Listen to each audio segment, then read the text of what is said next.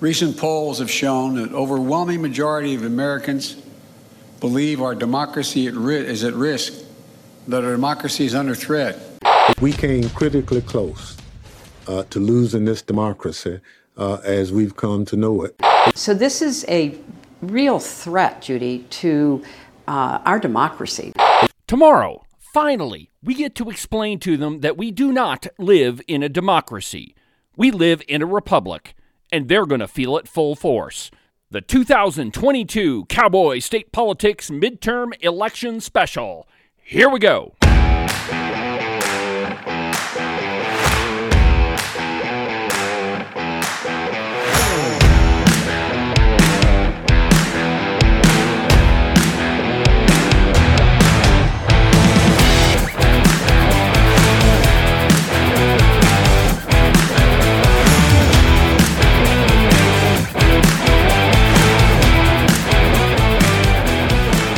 Good morning, my friends, and welcome to this 2022 midterm election special. From high above all other puerile and insipid forms of Wyoming mainstream media, this is Cowboy State Politics. I, of course, am your illustrious host, David Iverson, firmly ensconced behind the one and only silver cowboy state politics microphone and broadcasting to you from the base of the Bighorns in beautiful Buffalo, Wyoming. Well, good morning, my friends, and welcome to the very first election eve on Cowboy State Politics. I have to tell you, I have been waiting a heck of a long time for what's going to happen to the Redcoats tomorrow. And they know it, too. And if they don't, they can go hang out with Frontier Republican founder Gail Simmons way up in the gallery. Because for a lot of them, that's as close as they're going to get to the floor of the Wyoming State Legislature. For two years, we've been told nothing except that all of us are a threat to democracy. And all of us, the entire time, have just tried to tell them, guys, we don't live in a democracy. And if you pull your head out of, well, you get it. Anyway, but if they did that, they'd be able to see that we actually live in the most amazing republic that this world has ever known. In the history of the world, of all of the people that have ever lived, only about 1% have actually been truly free. That 1% is us, Americans. And you would think that the people that we've entrusted to represent us at our state legislature would understand that. But most of them don't. In fact, they use the trust that we have bestowed upon them to further their own political ends. But in the Wyoming legislature, most of the Republicans are participating in what is the most transparent deception that I think I've ever heard of. And until very recently, they were getting away with it. Because most Republicans in the state of Wyoming, who are actually really conservative, don't really have the time to pay attention to what all these people are doing because we're a really trusting bunch. Remember that whole bestowing trust upon them business?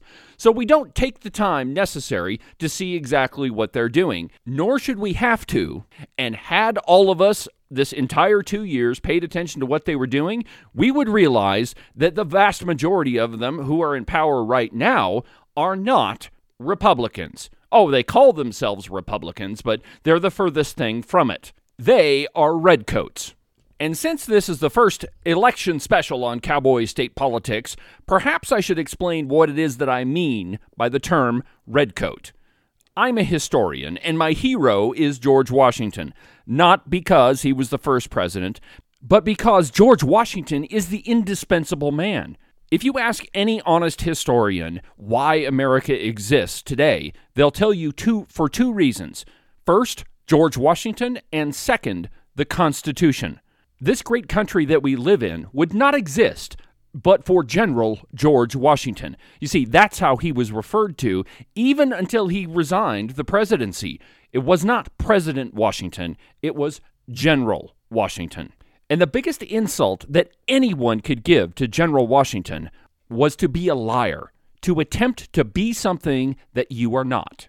At the time of the Revolutionary War, the British had spies everywhere, but nobody could really tell who was a redcoat and who was a patriot because they all pretty much dressed the same.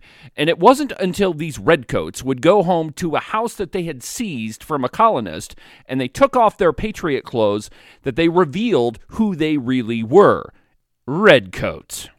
In Wyoming, it's very difficult to get elected if you are not a Republican, and most Wyoming citizens are very conservative.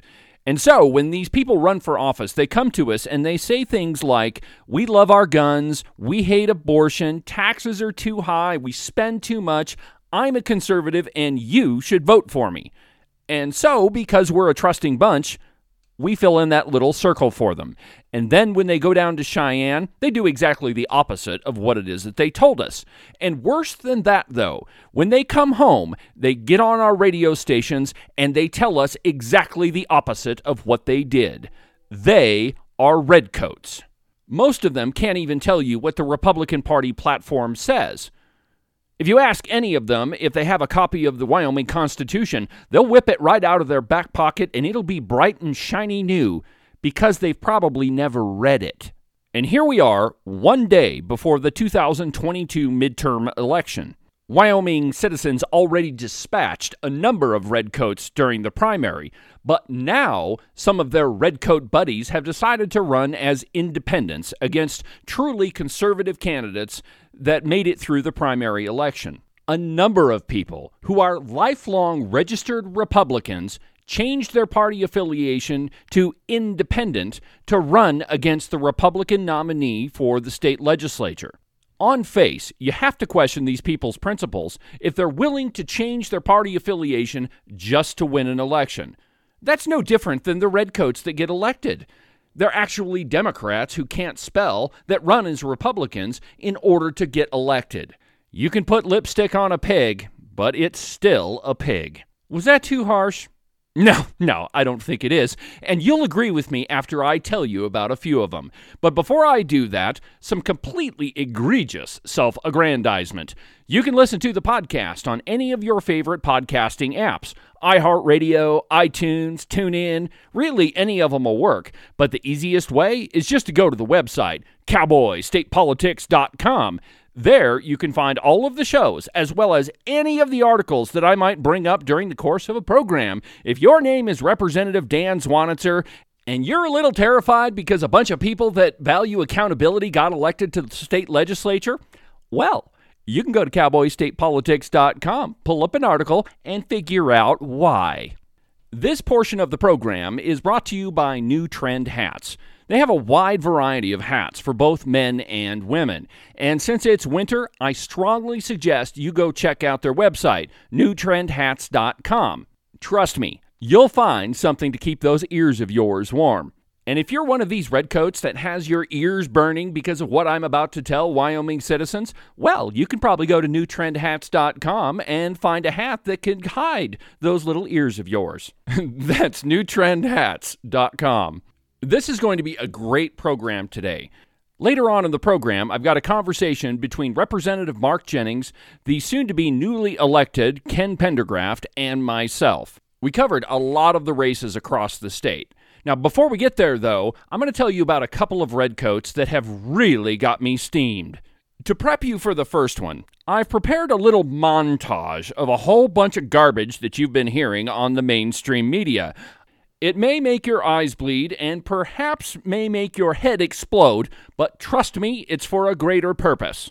All of these people that you're about to hear are Democrats. Don't forget that. It's really important. Here we go. Recent polls have shown that overwhelming majority of Americans believe our democracy at ri- is at risk, that our democracy is under threat.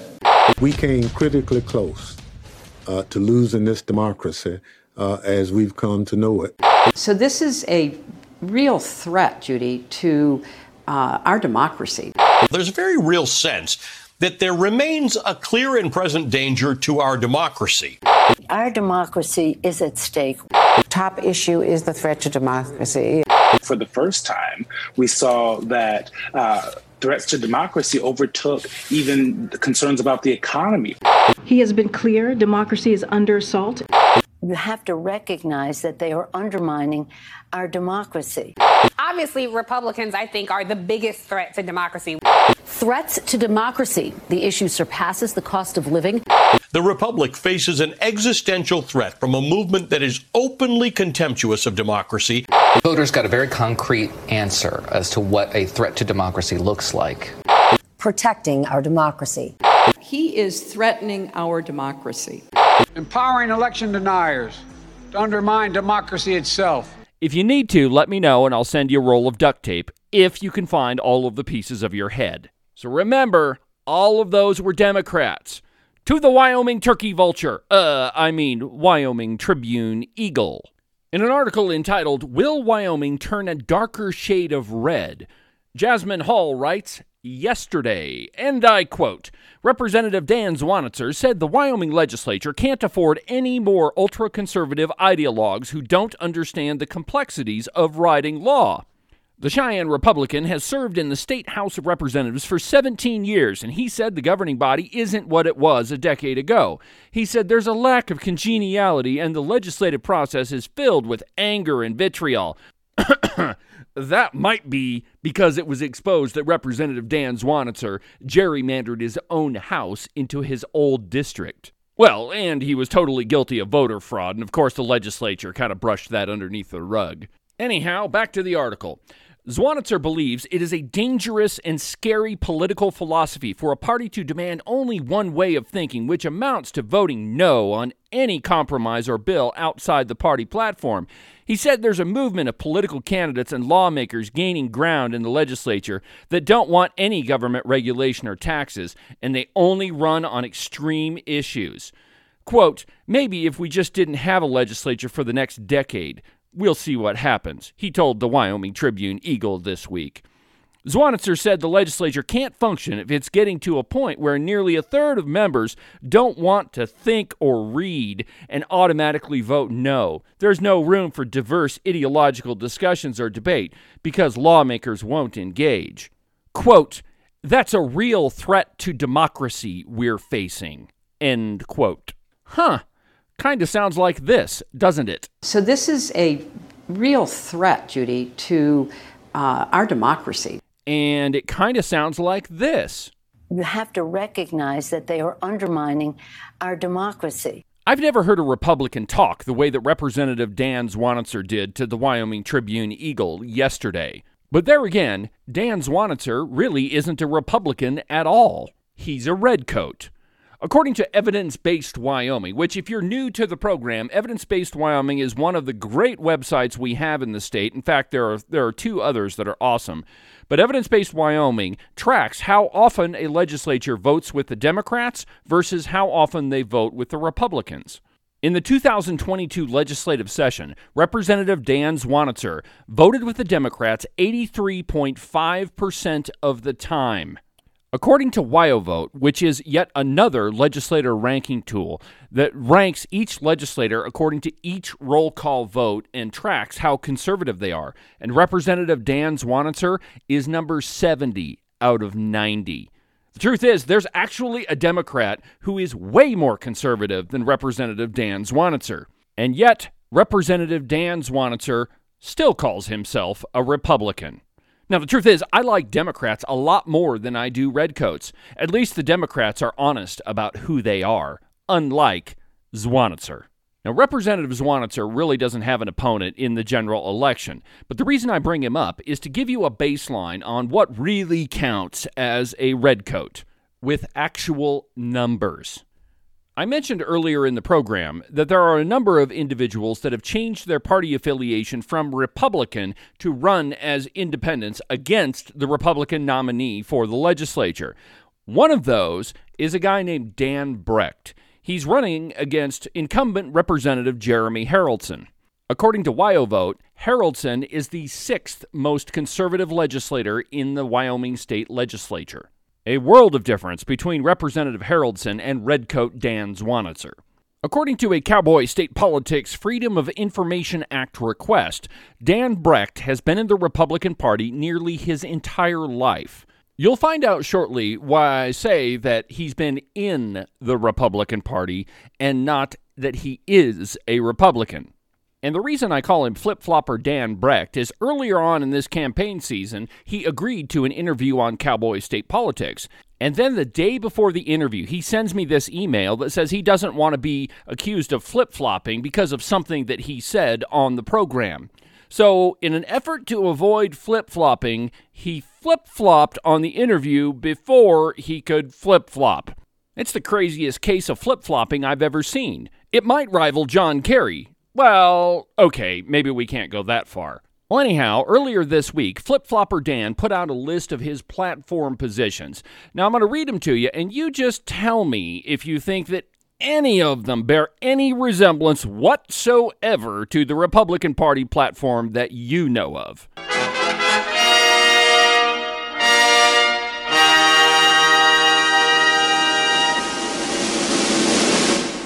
And I quote, Regarding abortion, I stand by what I said at the Republican Forum. To me, life begins when a fetus responds to touch, not at conception, and therefore, I would support the idea being proposed by Lindsey Graham that abortions should be allowed until 15 weeks.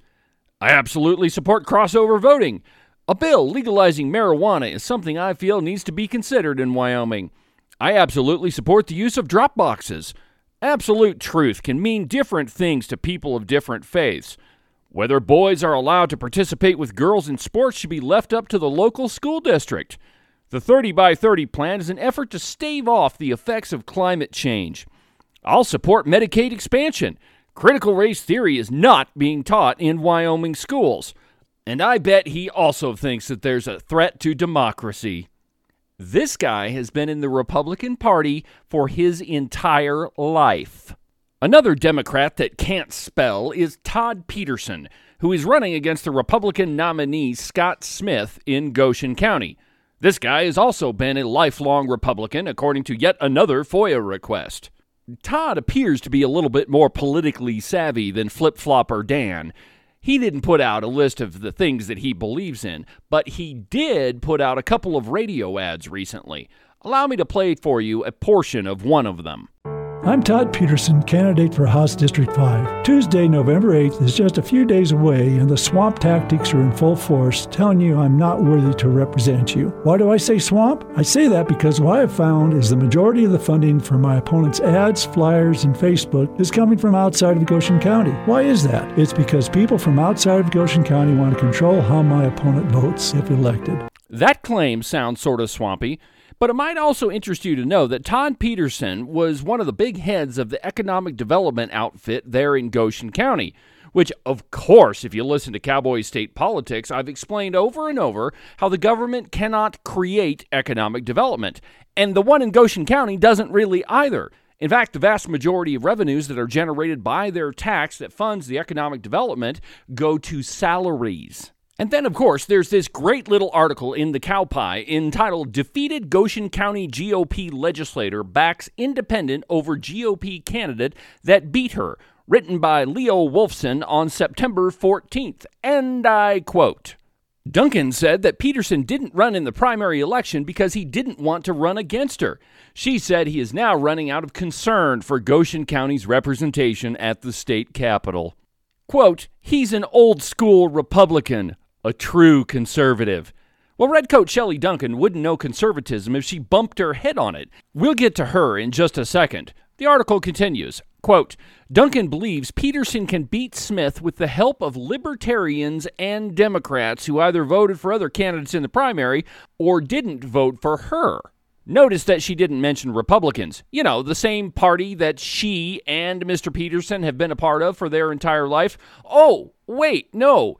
Shelley Duncan was a Democrat and then switched to the Republican Party to win an election. Like I said, Redcoat. And then there's this pesky little thing that Redcoat Shelley Duncan was the treasurer of Todd Peterson's election committee for a little bit. I wonder why that was. And you remember that little bit of Todd Peterson's ad where he's scolding Scott Smith for getting money that comes from outside of Goshen County? From the article, and I quote, Western conservatives, a Colorado based PAC, backed Duncan in her campaign, despite Duncan speaking out against the group's tactics on Smith. Considering that Redcoat Shelley Duncan will switch parties to win an election, I'm really sure that she found all of those ads from that Colorado based pack so distasteful. According to WyoVote, Redcoat Shelley Duncan is the 58th most conservative legislator in the Wyoming legislature, so not quite as bad as Dan Zwanitzer, but not too far off. And her firm grasp on what conservatism actually is led her to vote with the Democrats over 80% of the time. She was even caught on the floor of the Wyoming House sporting a rhino pin. So I'm sure that Redcoat Shelley Duncan knows exactly what conservatism is. That's why she does the opposite. And so, what does all of this have to do with Todd Peterson? Well, he didn't file to run in the primary because he didn't want to run against Shelley Duncan because he agrees with her. So, those are two of the biggest examples of independents running against the Republican nominee. But there are others, and we cover those races in the discussion between myself, Mark Jennings, and Ken Pendergraft. And we'll get to that next. But first, a completely obscene profit timeout.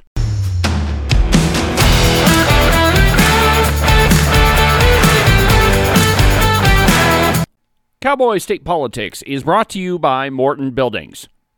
Whether you know it or not, it's winter in Wyoming.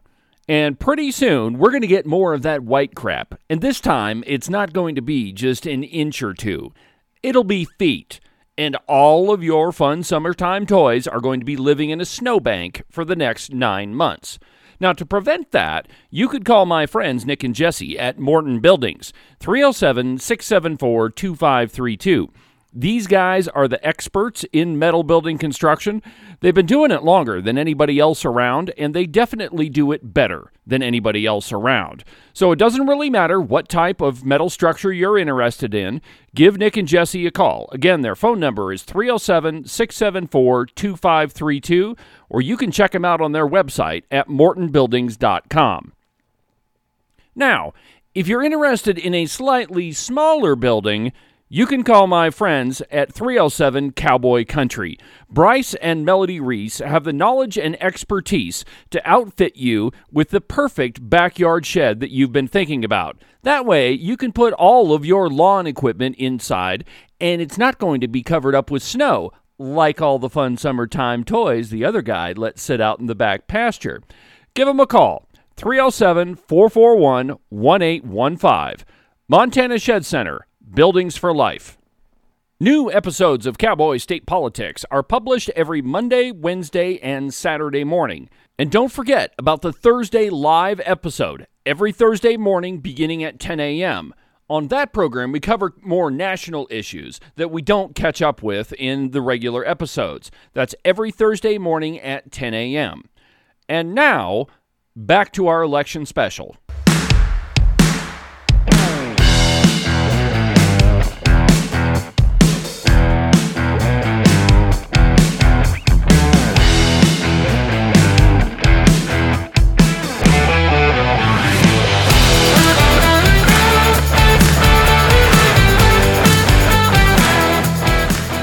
Think of no better people to discuss the upcoming election on Tuesday than Representative Mark Jennings and soon to be Representative Ken Pendergraft. We had a great discussion, and here it is. So, Mark, how are you feeling the day before the election? You know, very hopeful. I, I think it's going to go very well for us. Uh, conservative people are have stepped up to the plate all across the state, and uh, it's been a long, hard election, and looking forward to a lot of victories. What's the magic number? Well, we don't know the magic number. Um, if you're talking about in the leadership race, currently until the election tomorrow, it'll be um, 53, so it'd be 27. 27 votes, and you would become the Speaker of the House. If the numbers remain as they are right now, but they won't. There'll be some changes, and you know you'll have some more Republicans will win. So, Ken, you've got an opponent in the general election. How do you think your race is going? I think pretty well. The last few times I was out door to dooring, virtually everybody I talked to had either already voted for me or said they were going to, that I was on their list, is a common expression. it's it's very difficult to tell because you don't have any polling data out there. You go around and you see signs, and this, she has a very efficient campaign. They've put up a lot of signs. When you start doing a little bit of research about where the signs are actually placed and who owns those buildings or houses, and you begin to see a pattern emerge. And I guess that's one thing I would like to see the Republicans learn from is they, by they, I mean the Democrats, have this ability to kind of march in lockstep. And as you and I have said several times, Mark, Republicans are more like herding cats. Everybody's got their own opinion, their own way of doing it because we're independents. And so by nature, that's going to be more difficult. I think your uh, primary opponent had a lot of signs out too. He did. He spent a lot of money until recently with the, the Storer-Vogelheim competition over in Jackson. Gary had outspent anybody in a legislative race, but but that particular race over there has just blown away. I, th- I think with two of, between the two of them, they spent almost one hundred and fifty thousand dollars right now. That's amazing for a Wyoming state state race. That's what happened in Colorado, though, is they came with all this money and began to make it so that the normal Joe Snuffy And finds they, it very and they difficult to accused run. us of the dark money. Yeah. That's what's Yeah. always Yeah. amazing. Yeah. Well, there's more of that projection. Whatever whatever it is they accuse you of, that's what they're doing. So one question I have for you, Mark, is there was an article in the Wyoming Tribune Buzzard this morning, and they, they were talking to Dan Zwanitzer. He said that if any more right wing extremist conservatives get elected, or excuse me, conservatives who don't know how to think or read get elected, then the legislature won't function. What's your response to that? Well, I think Mr. Zwanitzer better be get prepared because uh, I um, have it on pretty good authority that more than a couple more are coming. And so, as we've seen uh, with Mr. Zwanitzer, his some of his previous uh, things were just kind of swept under the rug, and I think he's scared that there's going to be people that are there's going to be a transparency and uh, accountability movement from these conservatives, and he very well could be right. I don't think it stops the, the legislature from functioning. There's Listen, no- that that's not the way that works. It's a preposterous. Yeah, it's a preposterous statement. That's a big word. It is. Well, you know, for people that don't know how to read, I suppose that is a big word. I think that's funny because I did read. I did a little bit of reading about Zwanitzer. I read about where he lives, and I read about some other things. And as you alluded to, Mark, some of us are a little more curious than the last batch. Okay, so let's talk about some of the people that may very well be in the legislature. So we don't pay a lot of attention to the other side of the mountain since we happen to live in on the eastern side of the state. What races are you guys watching, you know, from that part of the state? On the west side, Mhm. Uh, there's an independent running against John Conrad, who normally I would want to be very supportive of as a Republican, but the problem with this guy is he's the guy that continues to sue the Republican Party just to run them out of money. Is all that's about. So it'll be very interesting. I'm usually write-in candidacies are very difficult. I'm very interested to see how that one comes out.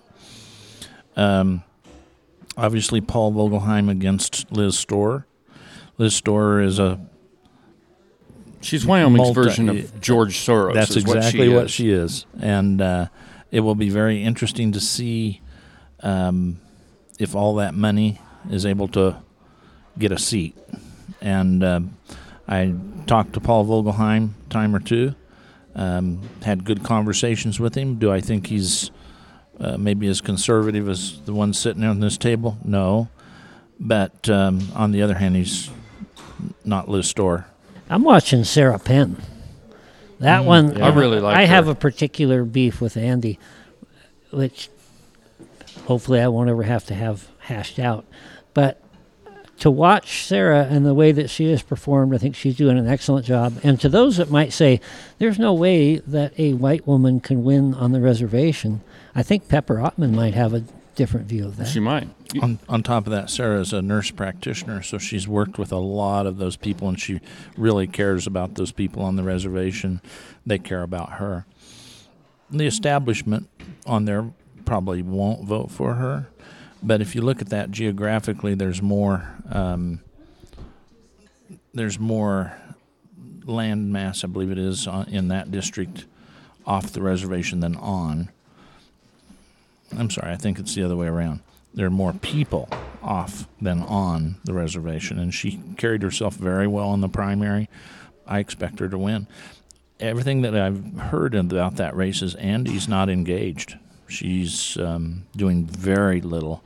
And I think that's, if you're going to do representatives, you've got to go out and do the work, Yeah. as you well know. The thing that struck me about Sarah is the lady speaks the language of liberty. I mean, from the very Yeah. per- first time I talked with her, I was blown away at her understanding of why it is that we're doing what we're doing. She works with a conservative group down there sometimes that meet, and they're very much they love they love freedom, very, and they see it slipping away, and so that's why she got involved in the fight. Okay. Well, Double L Lloyd Larsen, he's got an opponent too. Maybe I haven't told you guys about this, but as much as I rag on Lloyd Larsen, he is kind of smart. He was able to buy ads that show up on my podcast, which, gotta admit, kind of smart. But Lloyd has a public funding problem over there. He's got a big, big state funded project that's $10 million over budget. So, what do we think about his opponent, Jeff Martin?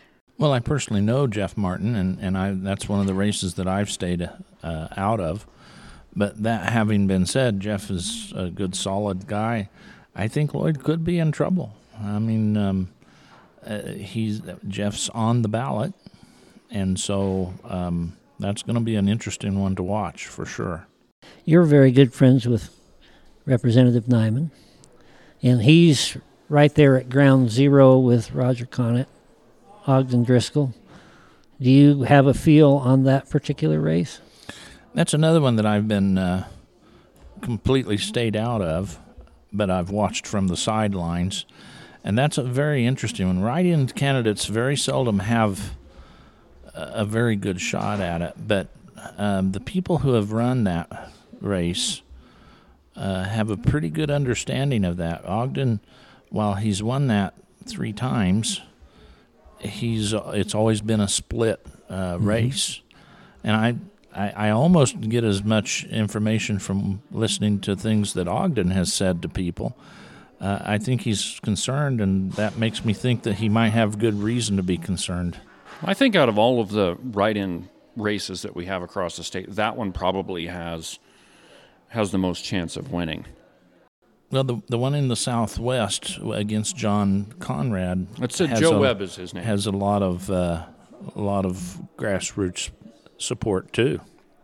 It's been interesting to watch. Do we dare bring up the uh, the governor's race? You talk about a write-in candidate, and to me, if Brent were to draw, or the people that are putting Brent in there as a write-in, because Brent is not involved in that campaign, but if he's able to draw 50, 60,000 votes, you've got to think that Governor Gordon and some of the other establishment types would have to look at that and would, I would think it would give them pause. And so we may not win the, I say we, you may not win the governor's seat, but he's going to win. Oh, I think if he if he gets a sizable percentage of write-in votes, I mean, even if he got twenty thousand write-in votes, that would be a huge win. One of the things I said in an interview the other day was, we're winning. Horse apples. I did say that. Um, it's not what I wanted to say, but it's what I said. We've talked about this several times. You know, the Harlem Globetrotters used to play against the Washington Generals, and the Washington Generals' job was to go out and lose gracefully. And what I said in the interviews was, well, we got a new team there now, and we're kind of sick of losing. Yeah. And I think that we're going to set a standard in Wyoming that can be followed in a number of other states. But this is how it's done. This is how you take it back. There are a lot of people talk about taking it back, but we have been more successful here than I've seen anybody anywhere else. Well, I think Ken's right that that uh, a new day is here. whether we take leadership or not, the days where the moderates could come in and and just totally pay no attention to the conservatives and force them to stay away from the table with their ideas and you know if they handed out a allowing us to have a gun bill and a, and a life bill we were happy to have them and we'll be whenever we can but their days of running over the conservatives are over Absolutely, they it, are. It, and they, I don't know whether they know it or not. I don't know if they are willing to acknowledge that yet. It's also telling that as you go out and you read from the lamestream press here in Wyoming, you don't hear about Tony Locke, Abby Angelos. A lot of these people that have already got the election won, They don't want to talk about those type of they are not mentioning Uh-uh. it. Uh-huh. They're, they're Careful, you're going to make Dan Zwanitzer stay up at night. crickets. Oh, Dan Zwanitzer better know that I'm going to be all over him for I the don't. next two years. I don't think Dan Zwanitzer gets a lot of sleep anyway. So let's let's go to the other side of the state. Um, we've got a race down in Cheyenne in District 44 with Tamara Trujillo and Sarah Burlingame. There was an article in the Pravda on the Platte this morning that they admitted that it's kind of looking like Trujillo might pull that out. What do you guys think? I think she'd have it. Um, one of the problems that we have on our side is John Romero Martinez, who currently holds the seat, has uh, mounted a um, write-in candidacy that I don't know if Sarah's paying him for that or, or helping him out along those lines, but uh, it it doesn't help. But I think Tamara takes takes it because far too many people know Sarah is too radical. I mean, even for the Democrats, she's No, not radical. according to her. She says Yeah. she's a boring candidate. and she's going to redefine conservatism. Yep, that's where I was going next. And I, not not in my dictionary. She's she doesn't get to do that. Yeah, she called Tamara Trujillo alt right, and that that she Sarah Burlingame is going to read. No, she said uh, retake the word conservative. Well, first of all, Sarah Burlingame is the furthest thing from conservative, but isn't that what a lot of these um, left-wing candidates or more liberal candidates are doing? Is re- trying to redefine words? My opponent has done that. Somebody that I know, she came and approached him, and and he said, "I'm looking at your material here, and I can't tell what you stand for. Would you tell me what you stand for?" And she began with, "I'm a fiscal conservative," which Horse is a- apples. yeah. I do not think she knows what that word means. Yeah, there, there's a there's a serious problem there, and he said, "Well, are you?" I can't tell from your materials. Are you a Republican or a Democrat? She said, "What difference does it make?" And he said, "All the difference in the world." There are there are people on both sides that like to try to say that they're a moderate. How can you take the abortion thing? Either it is a living person or it's not. There's very little middle ground. And you can go right on down the list of some of these hot button issues, and we have completely different worldviews. It's not going to be reaching across the aisle, it's going to be winning. We're winning. Let's take a quick break and pay some bills.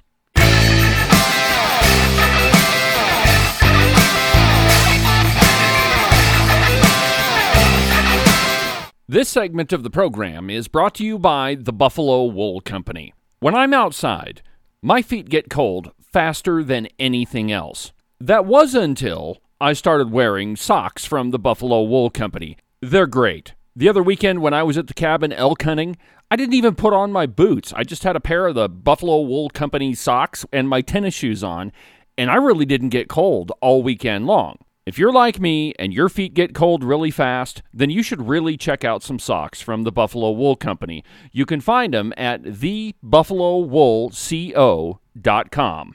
One last time, don't forget about the live program that starts every Thursday morning at 10 a.m. You can find the link to the live stream at cowboystatepolitics.com right up at the top of the page or on the Cowboy State Politics Facebook page. And now, the conclusion to our 2022 Cowboy State Politics Midterm Election Special.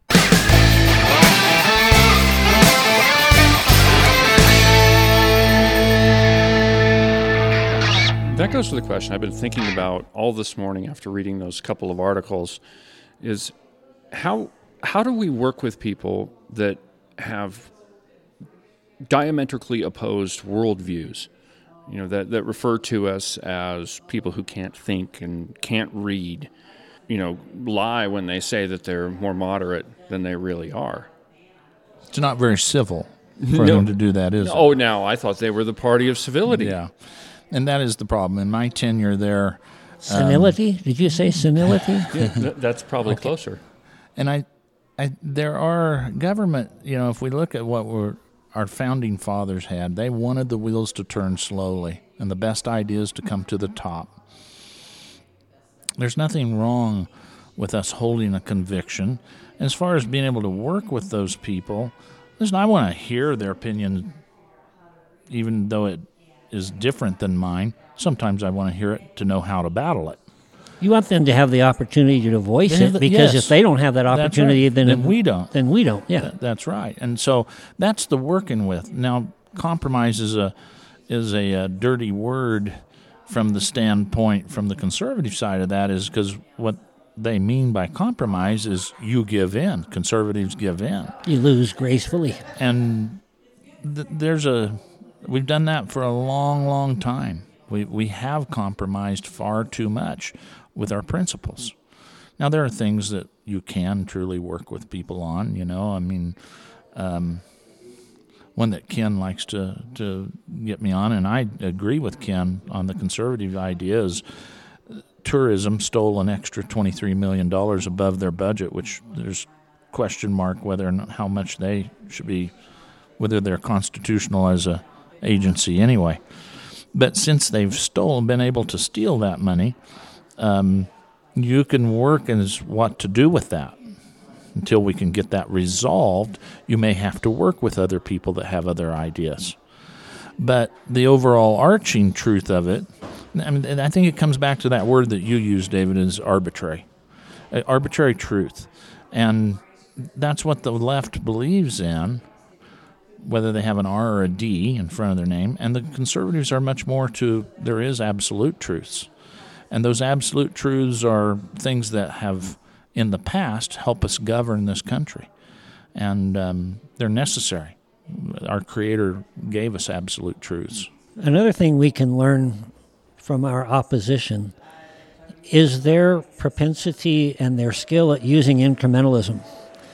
We kind of are all or nothing. Either we're going to win it all, get the home run, and go home, or we give up. They'll take a base hit and a base hit and a base hit and a base hit, and after 40 years, they've got 30 runs, and we're sitting here waiting for our first home run. Well, the majority of Pete Rose's hits were not triples and doubles, they were singles. I had a lobbyist tell me one time that when, when legislation goes through that they don't want, and this this um,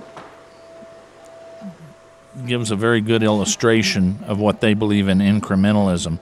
When they lose a battle and one of our ideas, and, and they gave me an example, I can't remember what it was on.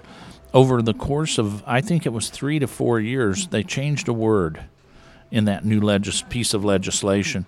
By the end of three or four years, it, they'd actually had turned it around in favor of their left idea. And Just it had started the as- law yeah, a little yeah, tiny just uh, bit a- at a time. incrementally. And conservatives, we want it all or nothing, and we want it right now. And we win one, go home and celebrate. They win one, or they lose one, they go home and figure out how to obfuscate or how to go around the rule or how to rewrite the rule somehow. Well, a lot of the problems we're seeing in our state go back to this idea that leftists try to push that there are no absolute truths. You know, the, the obscene material that's in Wyoming libraries, that's a major problem. And it's an absolute problem. Absolutely, it is. Um, so let's go a little bit farther north from Cheyenne um, and talk about the Jeremy Haroldson Dan Brecht race. Ken, let's start with you. I don't have the list in front of me, but I saw a flyer that Brecht put out. All of his life, he's called himself a Republican. And he begins to list basically his platform. And if you look at that platform, everything that he mentions is completely opposite of the GOP platform, the Republican platform. What's the number one number one thing listed in our platform? Life. Life. What's the number one thing listed in his? Life, or the lack of that. there is this idea, and heard it in a sermon yesterday, very good sermon, by the way. In the end times, what's wrong is right, what's right will be called wrong. And that's what we're looking at, is this complete turning upside down of right and wrong. And you, you saw it in um, 1984, George Orwell's 1984. We reduced the language, so now we have double plus ungood. And all the things that are black or white, and all the things that are white or black, the things like two and two or four, are no longer true. That's where we're at. Well, one thing that struck me about that flyer that you mentioned, Ken, is Dan Brecht, and I know he's been a Republican his his whole life because I did a Freedom of Information Act request on him. Well, he flat says that he's okay with abortion up to 15 weeks. So I went home. I mean, I was thinking about this on the way back from Gillette yesterday, and got home, and the very first thing I did is went and talked to my mom and said, "Mom, what happens with the baby at 15 weeks?" And her exact words to me were, "I could see your eyes moving." Well, of course, she was referring to an ultrasound. Yeah, right. So if a baby's eyes are moving, that means there's brain activity. Yeah. You could you can you can detect a heartbeat at four weeks. So really, what this guy is saying is, yeah, it's totally okay to kill a baby. Yeah. Yeah, really, it's arbitrary. At 15 weeks, why not 14? Why not 28? Yeah, why not 28? Why not go either Why way? not it's 38? arbitrary. Yeah. All right, so let's still farther north. Uh, Todd Peterson and Scott Smith. You know, he kind of came alive with some radio ads the other day, and I was talking to uh, Scott, and um, he's responding back to it. But again, his I think is more towards economic development and um, some more code words for liberal ideology. And I think Scott will be fine in that one. Uh, I, I think Jeremy is going to be all right too. We, we spent a couple of days in Torrington at a rally for Scott, and it's really hard to gauge from that because you're you're inside that echo chamber. Mm, right. But one of the things that struck me in just talking to people who were there was there were a lot more solid, rock solid conservatives in that area than I feel there are in metropolitan, if you want to call it that, Sheridan, downtown Sheridan.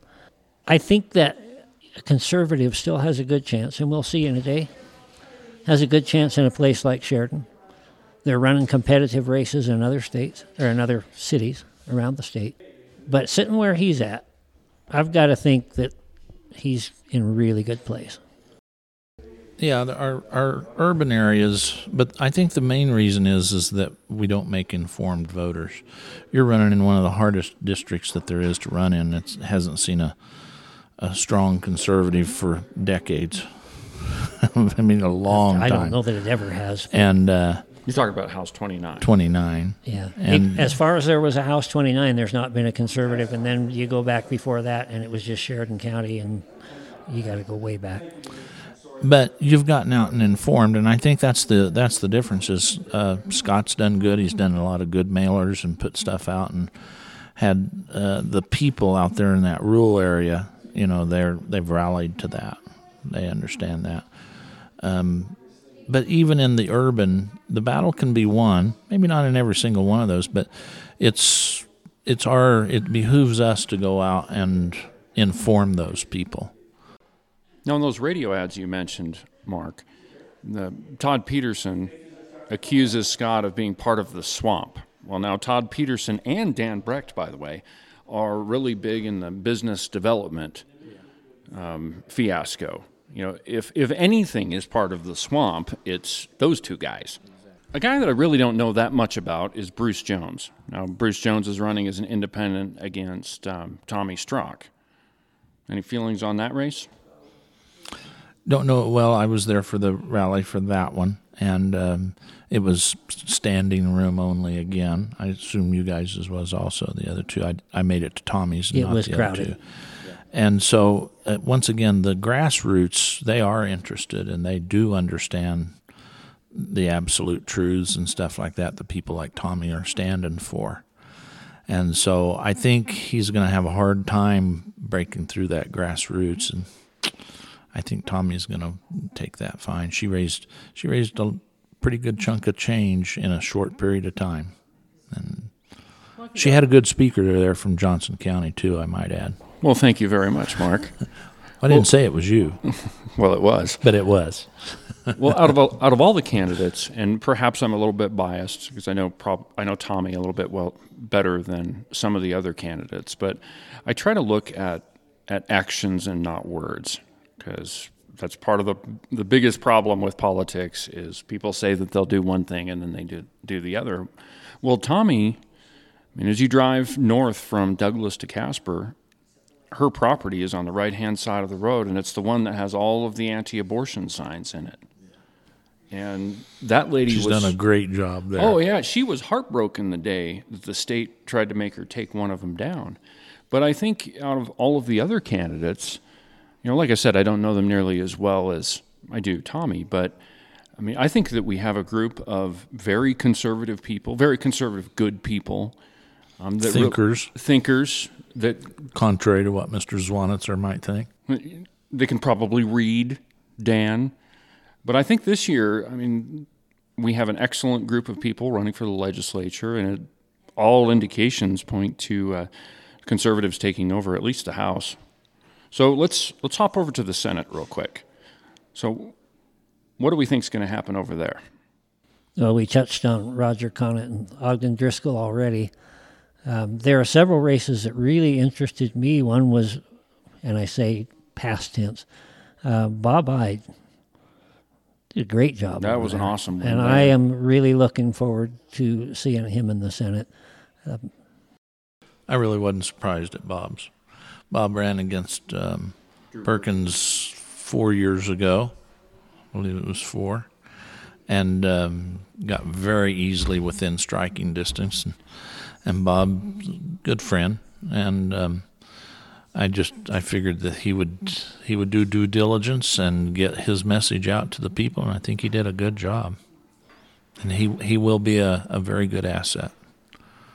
So, do you think that the Senate's going to be a little bit more conservative, or do you think it'll lean the other way? I do. I think they will go a little more conservative. The leadership on the on the Senate, as we talked about Ogden's race, uh, it will depend on that race to some degree. Uh, if Ogden does not come back, it will move even a little more to the conservative side. Obviously, Roger is somewhat to the right of of uh, Ogden. Ogden has a good voting record on guns, for the most part, um, but he can he can land many places. But that said, any leadership in this 67th legislature is going to have to pay attention to the conservatives because there are a lot more of us. It's not going to be like in the old days when there were six or eight of you out there and they could push you around or just pretty much do what they wanted to do without you.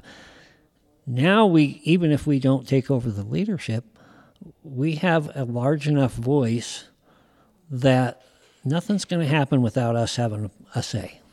With the constituency, for them to have a better understanding of that, the best example is budget session. In a budget session, every every single bill that runs, um, the house of origin that it starts in requires, if it's not the budget bill, the budget bill does not require it. It requires a simple majority, but every other bill requires a two thirds. And what Ken's talking about is that uh, using that for an example in a budget session, the conservatives can stop any any bill coming along uh, because they can stop that two thirds introduction vote if if they, you know, if they're able to think their way through, as Mr. Zwanitzer Well, says. if they can read the bill and Or know they what it's can- yeah. about, yeah. All right, so real quick, um, what's on the agenda for the 67th legislature? Should you guys take the majority? Um, well, there's a list of probably eight or nine things, and while I won't bore you with all of them, but things like uh, in our budgeting process, we very much need to get to transparency and accountability. Those would be the one of the main uh, priorities in education. I think we definitely want to look at school choice. Um, we're not saying public schools are bad or horrible. We got to destroy them. We're saying parents deserve the right to m- make choices. And so I think we're going to see that come forward on the gun bills. I think you're going to see a number of those come forward to make Wyoming maybe one of the freest states, in the, if not the freest, for Second Amendment.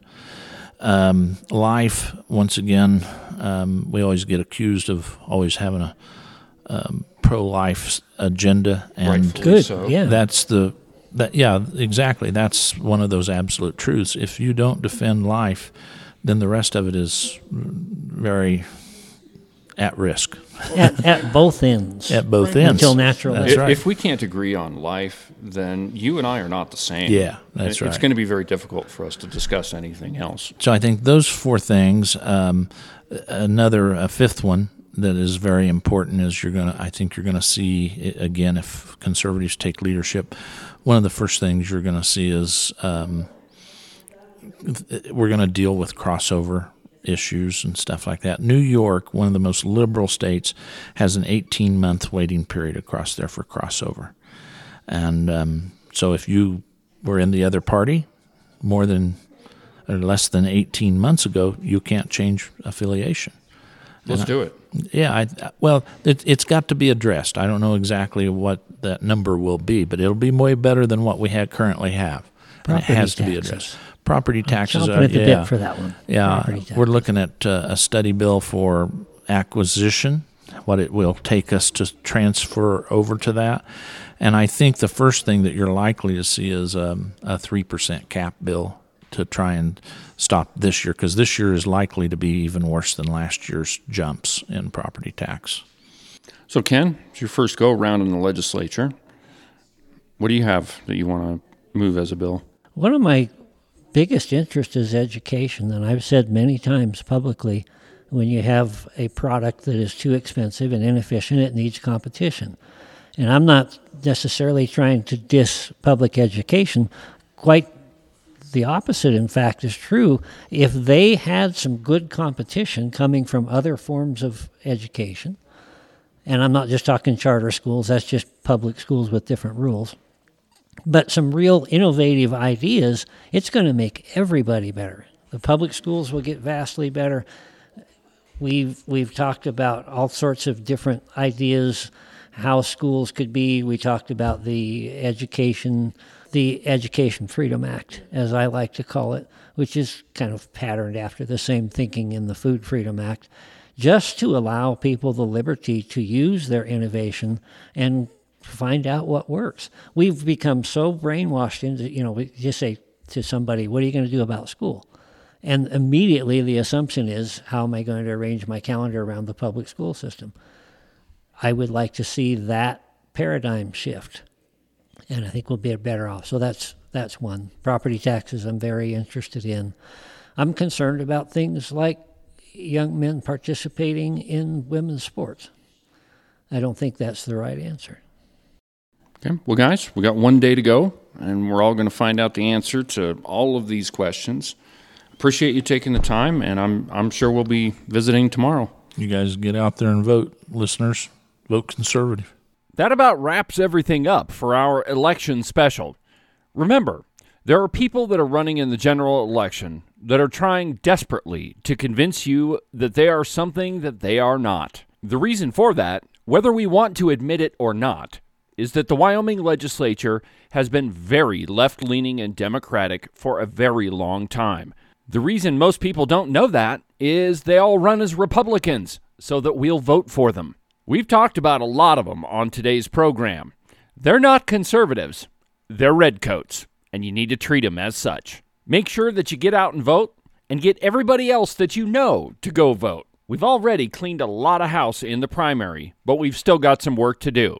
And tomorrow, we're going to take care of the rest of it.